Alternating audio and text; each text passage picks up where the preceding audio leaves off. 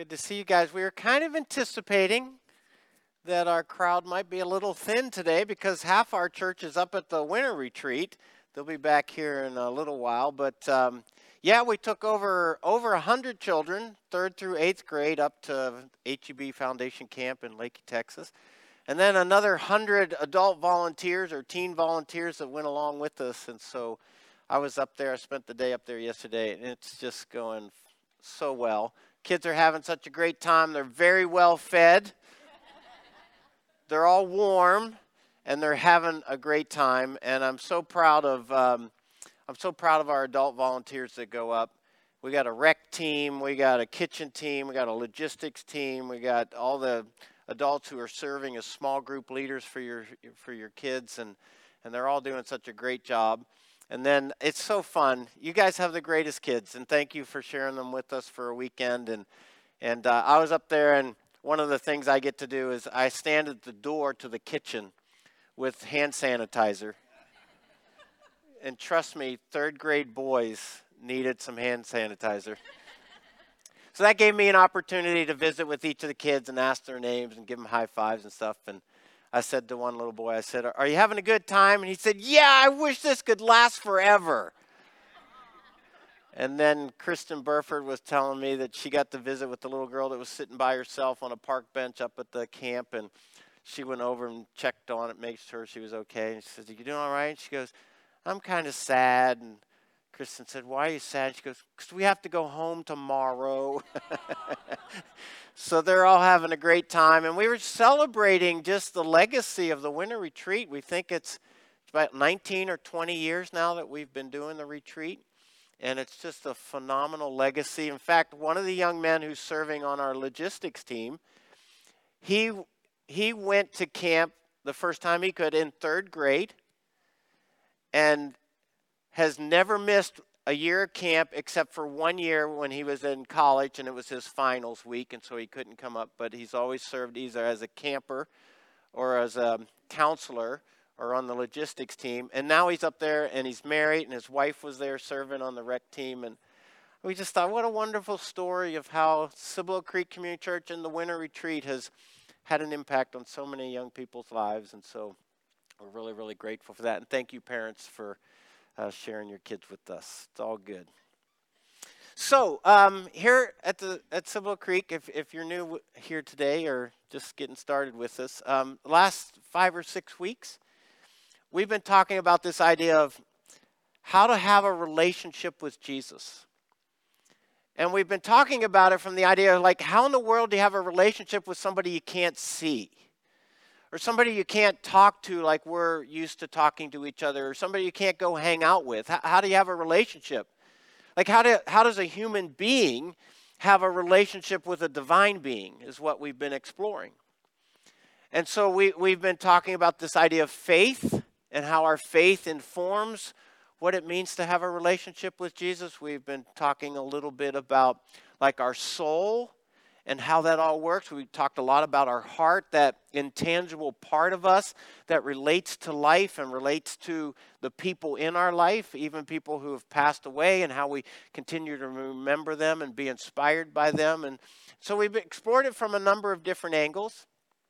We talked about how to nurture our soul and how uh, things like um, praying and reading the scriptures as a way of understanding the words of God, how they have an impact on our soul, and, and then how that impacts and shapes a relationship with Jesus. So we've talked about it from a number of different angles, and, and we could just keep talking about it. But I want to I want to take a little different tact here for the next five or six weeks. In fact, this will kind of take us all the way up to Easter.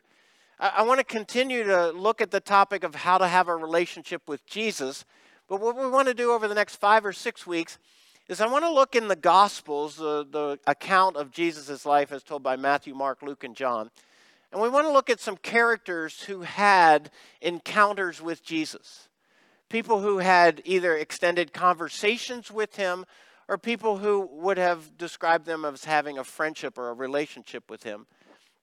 And I want to ask the question what can we learn from these people who had encounters with Jesus? There's probably a lot of things that we could learn from those passages, but we want to specifically focus on what, what can we learn about these people's encounters with Jesus, about our relationship with him.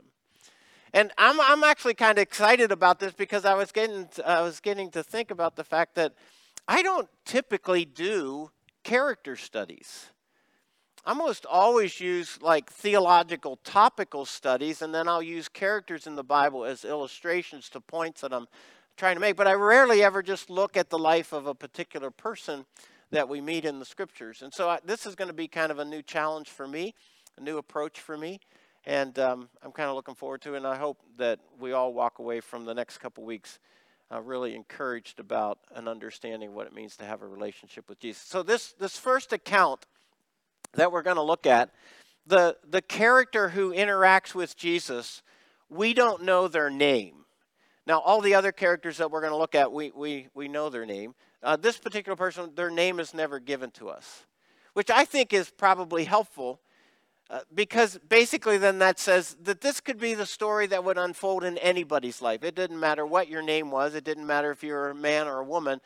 This encounter with Jesus is pretty typical of what all of us would experience if we had the same experience as this person that we're going to look at today. So, um, I want to invite you to uh, John chapter 4. If you have your Bibles, we're going to read about uh, an encounter with Jesus in John chapter 4. And um, I just want you to keep in mind as this could be your experience. Had you met Jesus under similar situations or circumstances, this is the way the conversation would have gone with you or with me too. That makes sense? So we read this. Now, Jesus learned that the Pharisees, remember the religious leaders of his day, Jesus learned that the Pharisees had heard that he was gaining and baptizing more disciples than John, John the Baptist, although in fact it was not Jesus who baptized, but his disciples. So Jesus made a decision. I'm getting away from this kind of competitive thing going on here. So he left Judea and he went back once more to Galilee, which is kind of where his, uh, his roots are. So he's getting ready to, to make a long journey of about, about 85 miles. Now he had to go through Samaria to get where he was going. So he came to a town in Samaria called Sychar, near the plot of ground that Jacob had given to his son Joseph, an Old Testament uh, reference. Jacob's well was there, and Jesus, tired as he was from the journey, he sat down by the well. And then the note is it was about noon. So it was, it was like the hottest part of the day. Now, there's a couple interesting little contextual clues in here that really have impact on the story. And I just want to rehearse a little bit of that with you so you get get uh, acquainted with it. So basically Jesus is traveling from this area to this area up here near the Sea of Galilee. And like I said, it's about an 85 mile trip. But you, you need to know some things. Is that Jews and Samaritans they essentially hated each other. They did not like each other one bit. And there was a kind of a long history there. And I'll, I'll keep it real short, but essentially, when we read about this in the Old Testament, we'll tell you more about it with one of the other characters in the study. But um, in the long history of Israel, there was a time that uh, the Jews were dispersed in what was called an exile. They were conquered and they were shipped off to other regions of the, of the world at, at the time. And in the process of being in exile, some of the Jews intermarried with people from other races and other nationalities. And those people who intermarried, they, they, were, they were then viewed by Jews as being half breeds. And they were considered less than. The Jews sort of looked down their noses at the Samaritans because they were considered to be half breeds. And so, Jews, in their kind of noble quest to be holy and righteous people with this long standing history as the people of God, they, they didn't like the Samaritans at all. In fact, they had nothing to do with the Samaritans. They would avoid interacting with them at any cost to themselves. And so, here's what we see is that for a Jew to travel from south to north or north to south, there was the quickest route to go, or as we say, as the eagle flies, to go straight from one place to the other. It takes several days to travel, but the problem was you had to go right through the heart of Samaria. And so most Jews, they refused to do that. They would actually add a number of additional days to their trip by either taking a right or left. So if they left Jerusalem and they went left, it would take them up along the coast. But most people didn't choose that route because it was a little bit harder and it took a little bit longer. Most Jews, they would go out here across the, um, the Jordan River, come up along the river, and then back in to come up into the Galilee area. Again, adding several days to their trip. But that protected them, that's how they saw it, it protected them from having to have anything to do with the Samaritans who they didn't like. Okay, so a little bit of context. So it says in the passage, Jesus had to go to Samaria. In other words, there was some sort of divine appointment that he had with a particular person that he was destined to meet. So then that's where we pick up the rest of the story. Another note that is helpful is that it was at noon, so the hottest part of the day. So the woman that we're about to meet, she's coming to draw water at the hottest part of the day. It's a clue to maybe her social standing in the community. You see, most women who went to fetch water, they would have done that in the cool of the morning or in the evening hours. But she's there at the height of the sun sign because she wasn't really invited to be a part of the other women in town. Make sense? Okay. So we pick up the story. When a Samaritan woman came to draw water, Jesus said to her, Will you give me a drink? Now, note, his disciples had gone into town to buy food, so it's evidently just Jesus sitting here at the well and this woman who's come to get water. And the Samaritan woman said to him, wait a second, you are a Jew. And I'm a Samaritan. Not only am I a Samaritan, I'm a Samaritan woman. So a Jewish man asking a Samaritan woman of that doesn't make any sense. How can you ask me for a drink? Note, for Jews do not associate with Samaritans. Jesus answered her, If you knew the gift of God and who it is that asks you for a drink, you would have asked him, and he would have given you living water. Sir, the woman said, You have nothing to draw with, and the well is deep. Where can you get this living water? Are you greater than our father Jacob, who gave us the well and drank from it himself, as also did his sons and his livestock? And Jesus answered, Everyone who drinks this water that's in this well will be thirsty again. But whoever drinks the water that I give them will never thirst. Indeed, the water I give them will become in them a spring of water welling up to eternal life. And the woman said to him, Sir, give me this water so that I won't get thirsty and I have to keep coming here to draw water. And Jesus told her, Go call your husband and come back here to the well.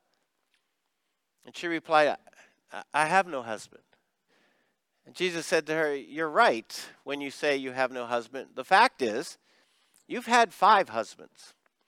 And the man you are now with, you now have, is not your husband. What you have said is, is quite true. Sir, the woman said, I, I, I can see that you're a prophet. Our ancestors worshiped on this mountain, but you Jews claim that the place where we must worship is in Jerusalem. See, the Samaritans weren't even allowed to go to Jerusalem to worship. Woman, Jesus replied, Believe me, a time is coming when you will worship the Father neither on this mountain uh, nor in Jerusalem.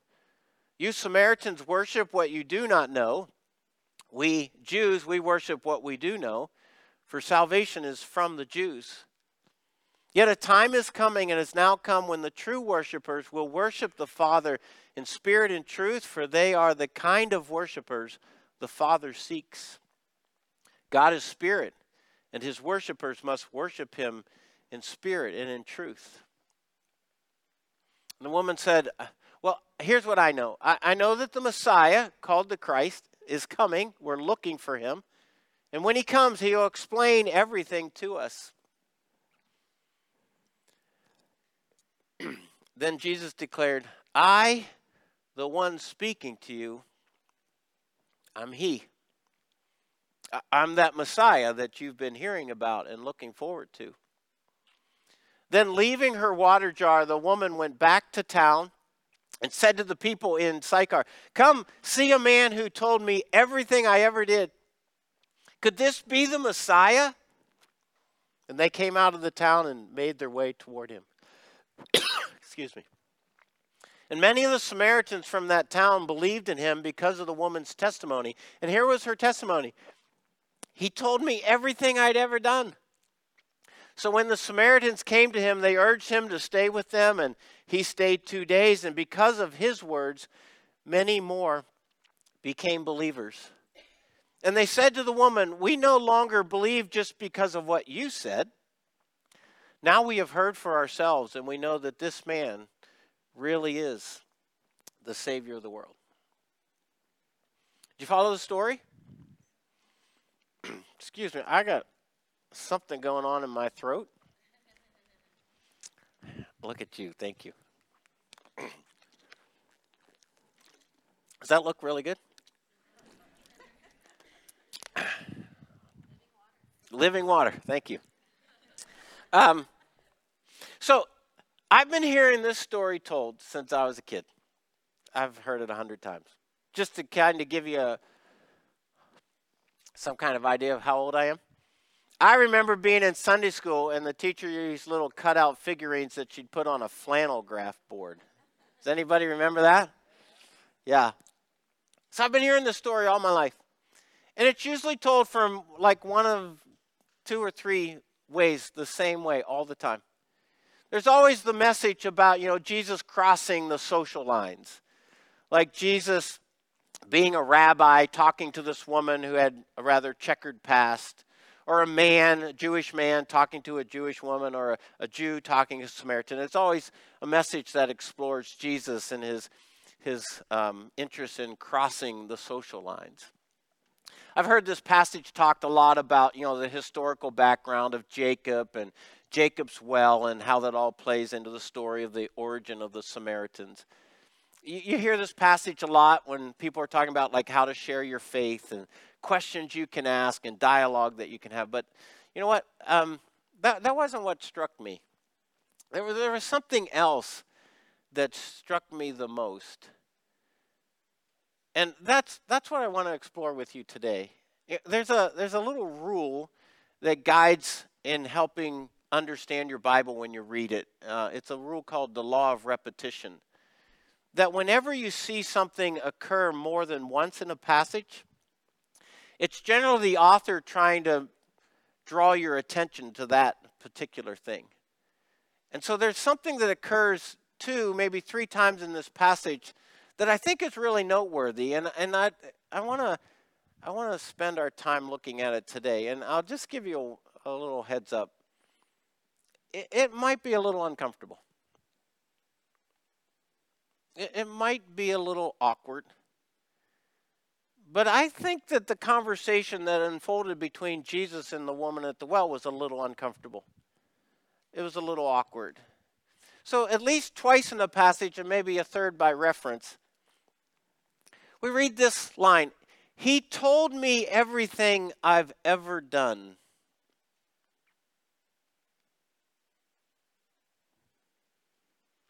This man that I met, this complete stranger,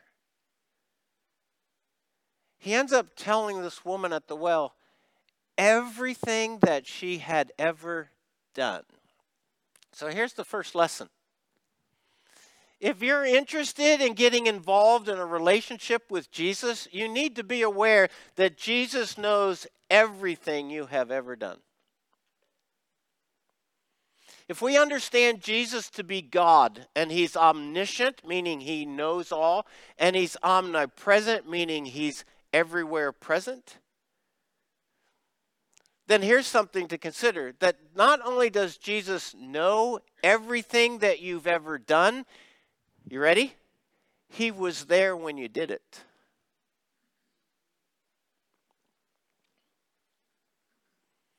So Jesus knows everything you've ever done, and I'm talking about everything.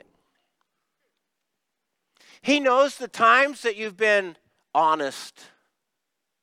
He knows the time when you chose to do the right thing. He knows when you've been fair. He knows when you've been kind and compassionate. He knows when you've you've chosen to re, be respectful when maybe somebody was making you really really angry and annoyed and you wanted to be disrespectful. He knows when you made the choice to do the right thing. He knows your successes. He knows your achievements. He knows your finest hours.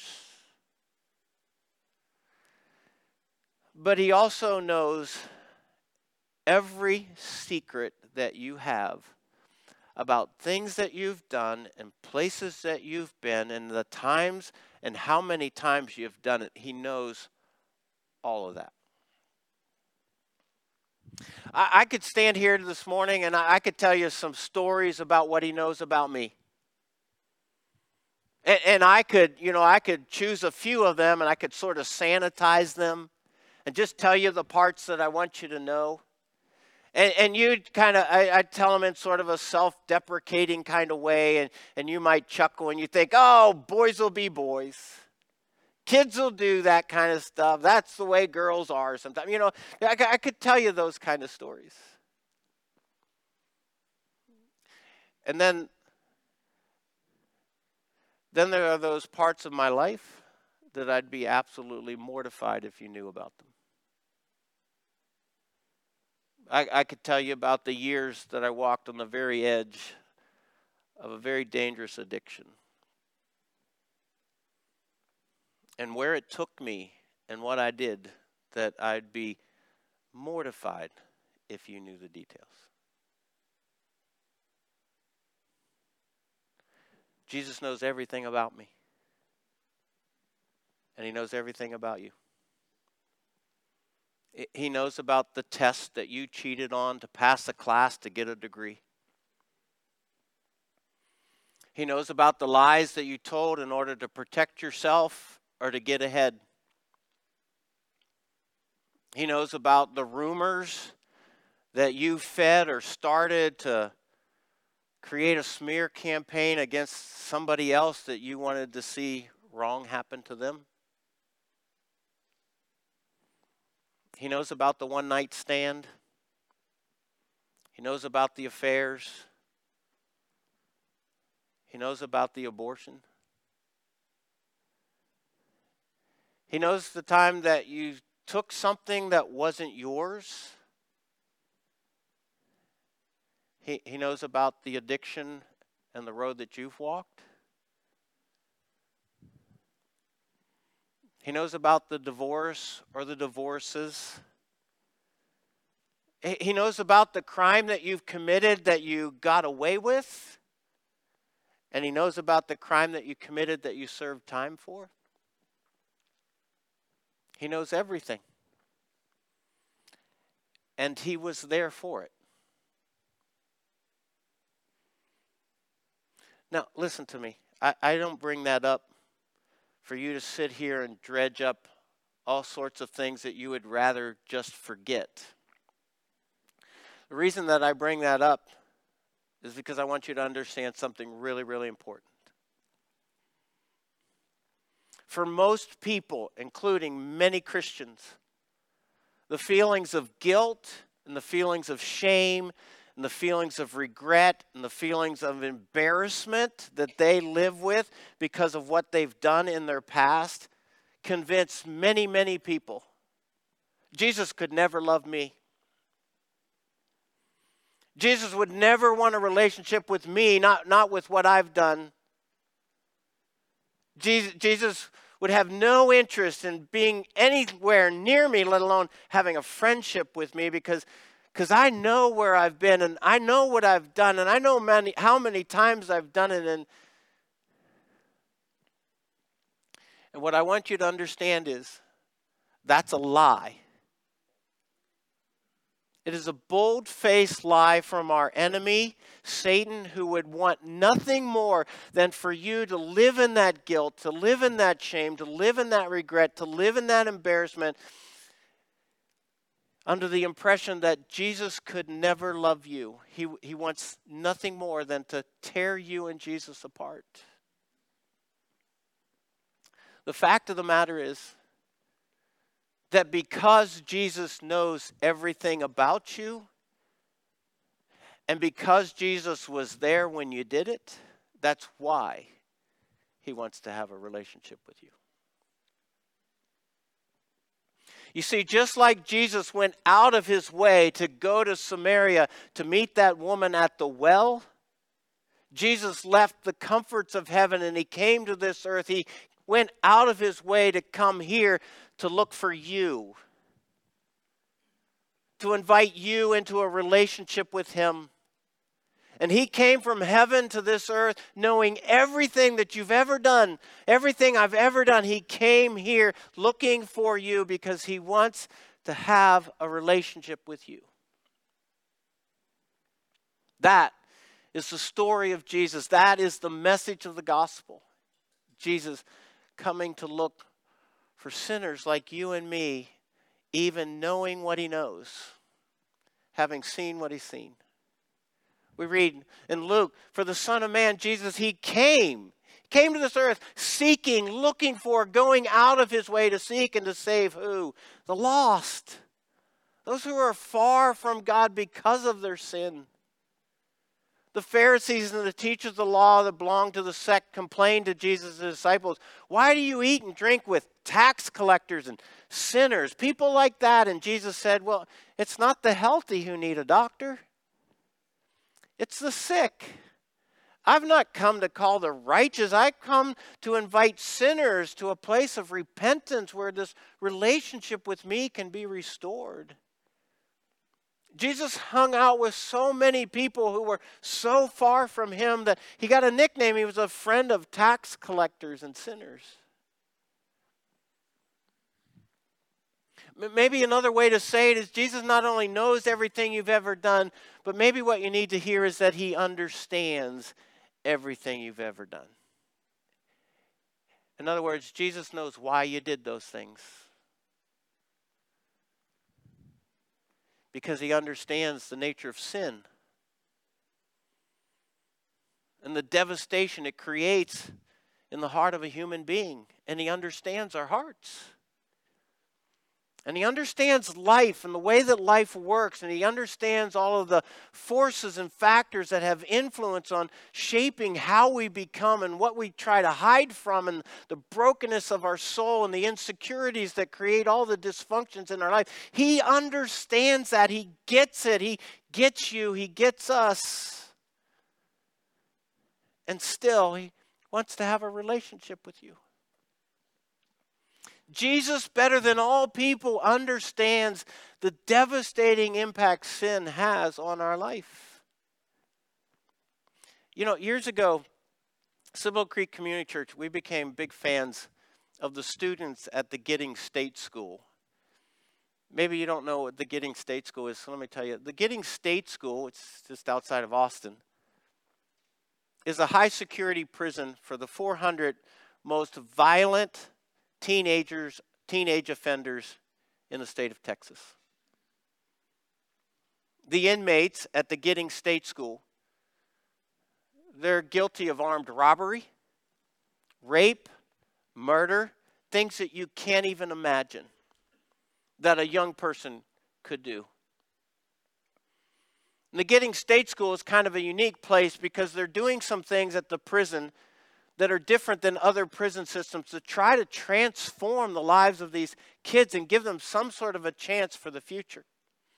And part of the process includes a very, very disciplined education. They, they go to classes every day, they study reading and writing and arithmetic. And if they're on their best behavior, they can participate in sports. And the Giddings State School has a football team, has a basketball team, and has a baseball team.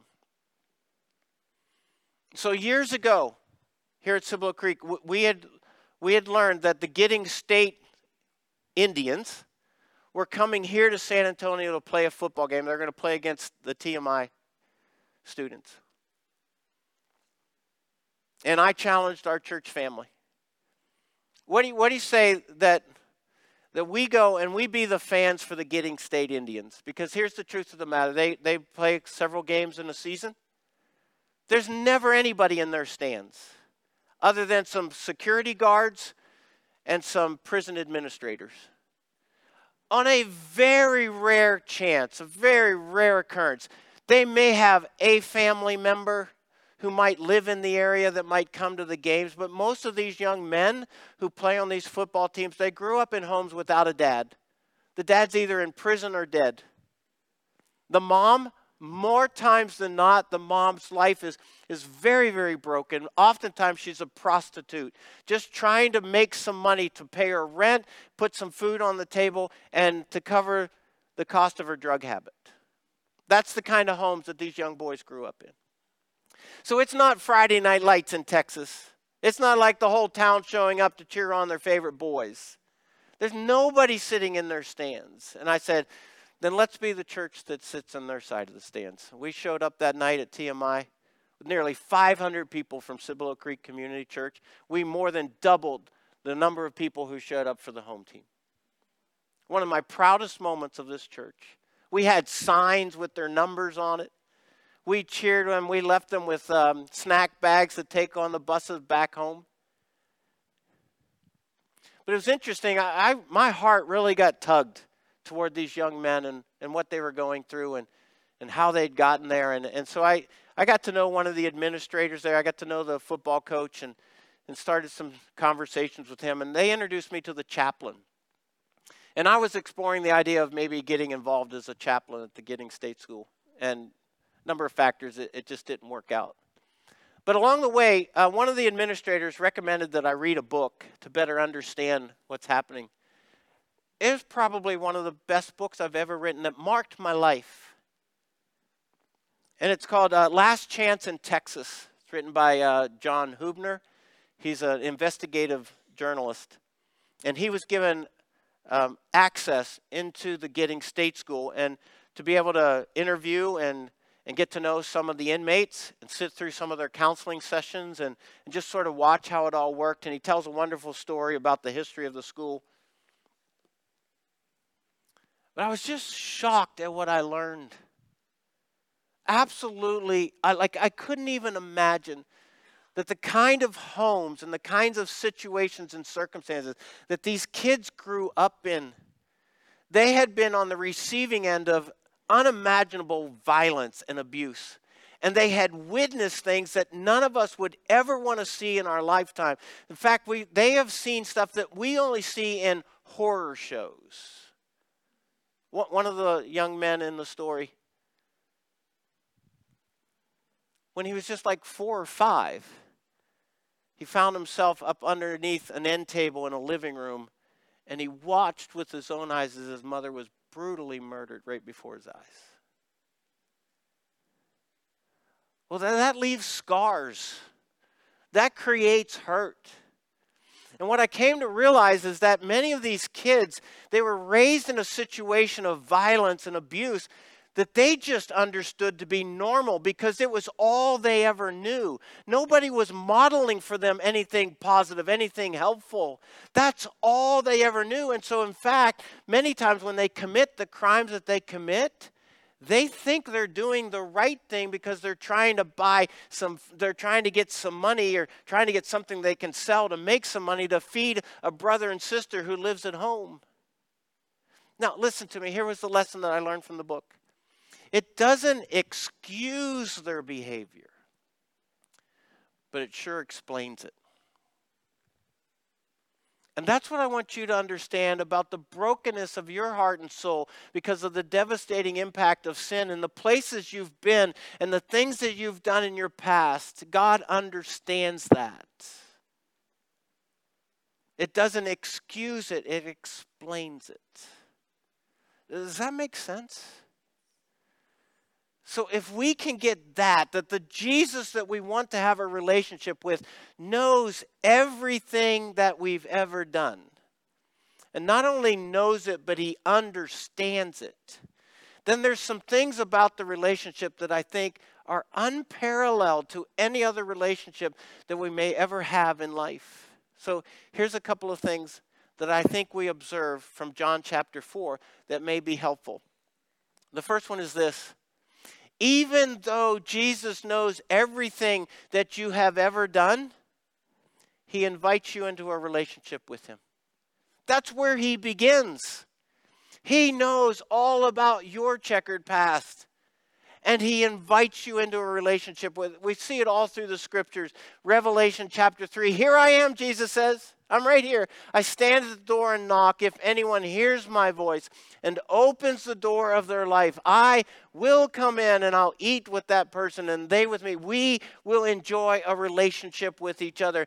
Anyone anyone who hears my voice and opens the door. I don't care what you've done. If you'll open the door, I'll come in. We read this, one of the most popular verses in the Bible. God so loved the world that he gave his one and only Son that whoever, I don't care about your past, whoever believes in him shall not perish but have eternal life. Look at this. Romans chapter 5. God demonstrates his love for us in this it's this is what makes his love so markedly differently different. While we were still sinners, Christ died for us. Why? Because he wants a relationship with us. We, we got to go. We got to hurry. To, even though Jesus knows everything you've ever done, he offers you everything he has to give. Whatever Jesus has, he wants you to have it too. He wants to share it with you. Jesus answered to the woman, Everyone who drinks this water will be thirsty again, but whoever drinks the water I give them will never thirst. Indeed, the water I give them will become in them a spring of water, welling up to eternal life. I want you to have that. So we think about like themes of redemption that Jesus paid the price for our sin so that we could be bought back from slavery to sin. We, we think about forgiveness. He, he wipes clean all of our offense before his holy eyes. We talk about salvation. He rescues us from the penalty of our sin and gives us the gift of eternal life. All these things that Jesus wants you to have, even though he knows everything you've ever done.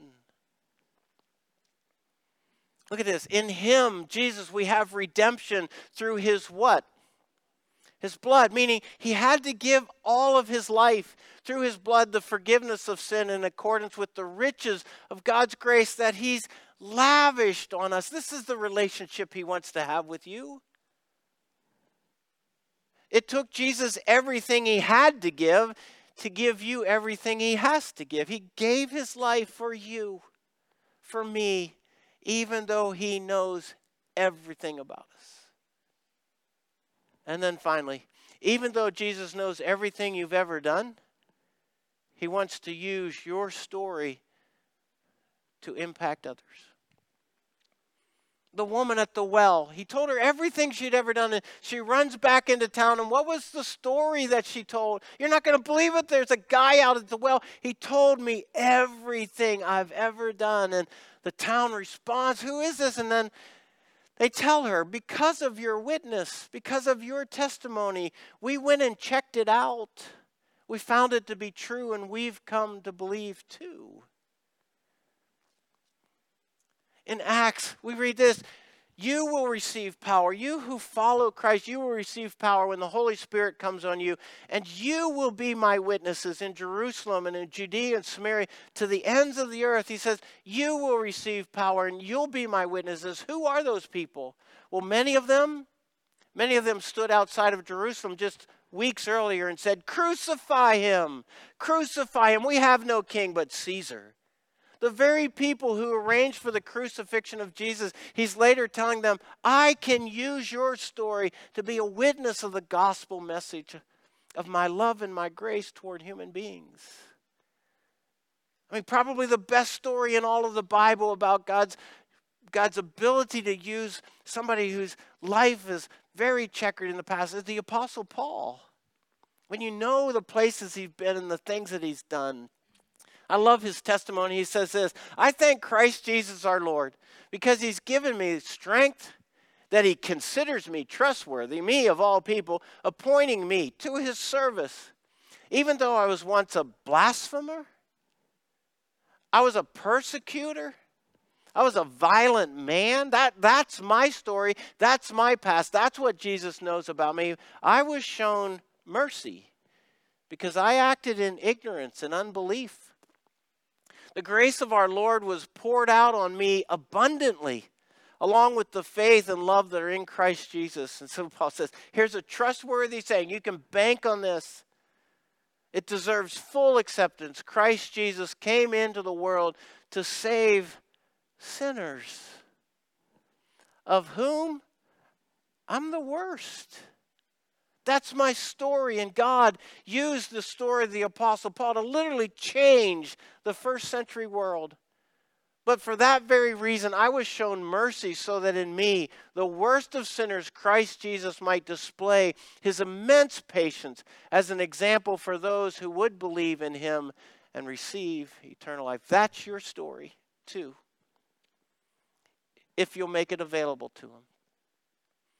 But friends, I'll tell you, if, if you if you rehearse your story and in the shame and the guilt and the fear and the embarrassment, you hide it from others, and God can't use it because you're living in the backwash of the consequences of that and you're not letting it be set free to be used by God for His glory. So here's what I want to leave you with. Your kids are just about due here in a relationship with Jesus, there are no secrets. I meet people all the time who live with secrets. I meet couples who've been married for years and still don't feel safe enough with each other to tell the truth about who they really are. But in a relationship with Jesus, there's no secrets. There's only the life giving grace of the one who knows everything about you. And there's not another relationship on planet Earth that offers you that. So I invite you into a relationship with Jesus, the one who knows everything about you. Make sense? Let me ask you to stand together. Folks, if I've not had the opportunity to meet you, I'd love to do that just come here to the front and visit. I'd love to get to know your name, shake your hand, and find out a little bit about you. So please take the opportunity to do that if you'd like. Father God, thank you. Thank you, Father, for that one place in all of our experience where, where we don't have to hide and we don't have to pretend and we don't have to put on an image like we have it all together. With you, we're safe with you, we're so loved. With you, we have nothing but grace to enjoy being in a relationship with your Son, Jesus. So, Father, I ask that you do a work in our hearts that we would come to enjoy the relationship that we have with your Son, Jesus, in the safety, the trust, the openness, the forgiveness, and the healing that it, that it offers us that living water that Jesus speaks of, may it, may it flow as a fountain in our souls. I pray and ask in the name of Christ, our Lord and Savior. Amen. Thank you guys for listening. We'll see you next Sunday.